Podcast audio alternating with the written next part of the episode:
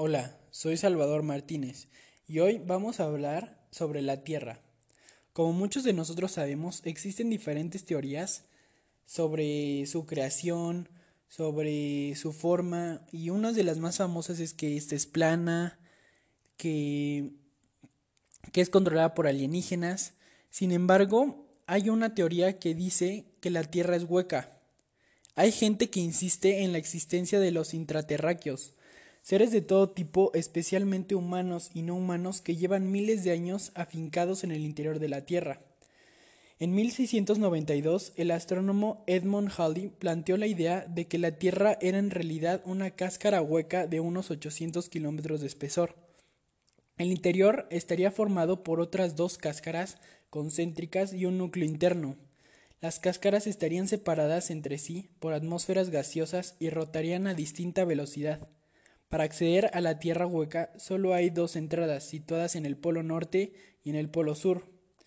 Halley había dedicado mucho tiempo al estudio del magnetismo terrestre, tras haber recorrido buena parte del globo en barco, haciendo mediciones de la variación de la aguja de la brújula. Debido a la falta de datos globales, en 1683 llegó a la conclusión de que la Tierra tenía cuatro polos magnéticos. La idea de una Tierra hueca también permitía ofrecer una explicación a este hecho, pues cada cáscara disponía de su propio campo magnético y sus efectos eran apreciables en las capas superiores. Eh, según un artículo de Fabricio Mejía Madrid de Fake News, él dice que un factor de nuestro ambiente informativo que permite la rapidez en la circulación de las fake news por encima de las verdaderas es una característica de nuestros cerebros. Estamos más inclinados a creer en historias que confirman nuestros sesgos, creencias personales y emociones de apego, miedo y odio.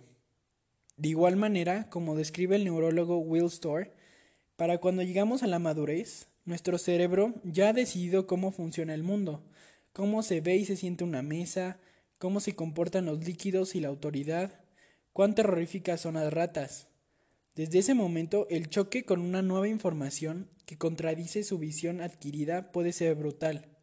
Tu cerebro se opone a cambiar de opinión en lugar de padecer las dificultades que implica el regalarse para reflejar la, la verdad y prefiere engañarte. Lo que nos lleva a creer en estas series de teorías que seguramente son falsas. Sin embargo, existen argumentos a favor que pueden comprobar que esta teoría es cierta. Los defensores de esta se justifican diciendo que ya se habla de este inframundo en la Biblia, en el Apocalipsis según San Juan, en el capítulo 5, versículo 3. Y ninguno, ni en el cielo, ni en la tierra, ni debajo de ella, podían abrir el libro ni aun mirarlo. También la Tierra hueca permitía dar respuesta al origen de las auroras. Halley vio una intensa aurora boreal en Londres en 1716. Además de su propio testimonio, recopiló impresiones de otros testigos de distintos lugares y trazó las formas de los arcos auroreales.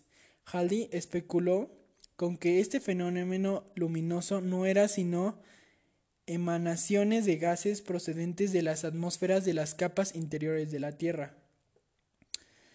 De igual manera, existen contradicciones eh, contra esta teoría, eh, como por ejemplo ante la pregunta lógica de cómo pueden vivir sin la luz del Sol.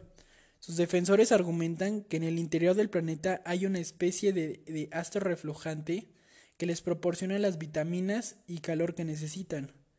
Las placas tectónicas en realidad se mueven porque la Tierra hueca está aumentando de tamaño. Esta es otra contradicción, ya que geológicamente esto no, tenga, no tiene ningún sentido. Y de las más importantes es que teorías basadas en estudios geológicos, con la ayuda de ondas sísmicas, han probado lo que ya era una evidencia, que en el interior de la Tierra albergan muchas cosas, como capas y capas de roca fundida, pero de hueca no tiene nada. Entonces, como conclusión, yo pienso que esta teoría es demasiado difícil de comprobar y de creer, ya que con la tecnología que tenemos hoy en día es muy fácil comprobar nuestras ideologías sobre cómo es el mundo y cómo es nuestro universo. Podemos averiguar lo que hay abajo del mar, lo que hay en el espacio, y como este ejemplo podemos averiguar lo que hay en el interior de la Tierra, sin la necesidad de que los humanos estén ahí. Con la utilización de robots, ondas y más tecnología, todas estas teorías se pueden comprobar. Entonces, esta teoría yo siento que es falsa. A continuación, les voy a poner una canción de Lil Dicky llamada Earth. Eh, esta canción fue hecha con el objetivo de concientizar a toda la población, en especial la joven, para hacer un cambio por nuestra tierra, para cuidarla. Este, este video y esta canción em, es una es como una integración de muchos artistas muy populares en todo el mundo para generar este cambio que necesitamos ya que hoy en día la estamos maltratando mucho a nuestra tierra y no podríamos sobrevivir sin ella.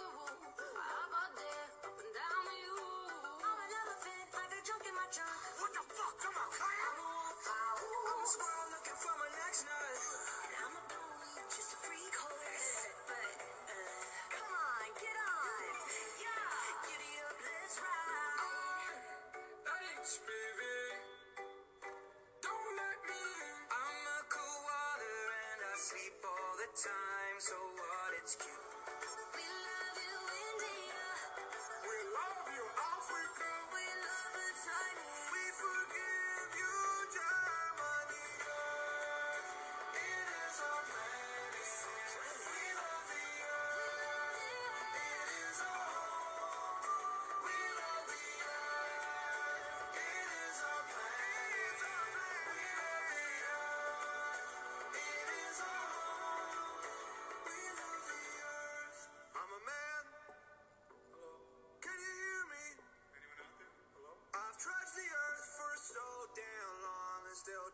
Don't know. I hope it's not a simulation. Give each other names like Ahmed and Pedro. And yeah, we like to wear clothes. Girls still look beautiful. And it covers up our human dip. Eat a lot of tuna fish. But these days it's like we don't know how to act. All these shootings, pollution. We under attack on ourselves. Like, let's all just chill. Respect what we built. Like, look at the internet. It's cracking as hell.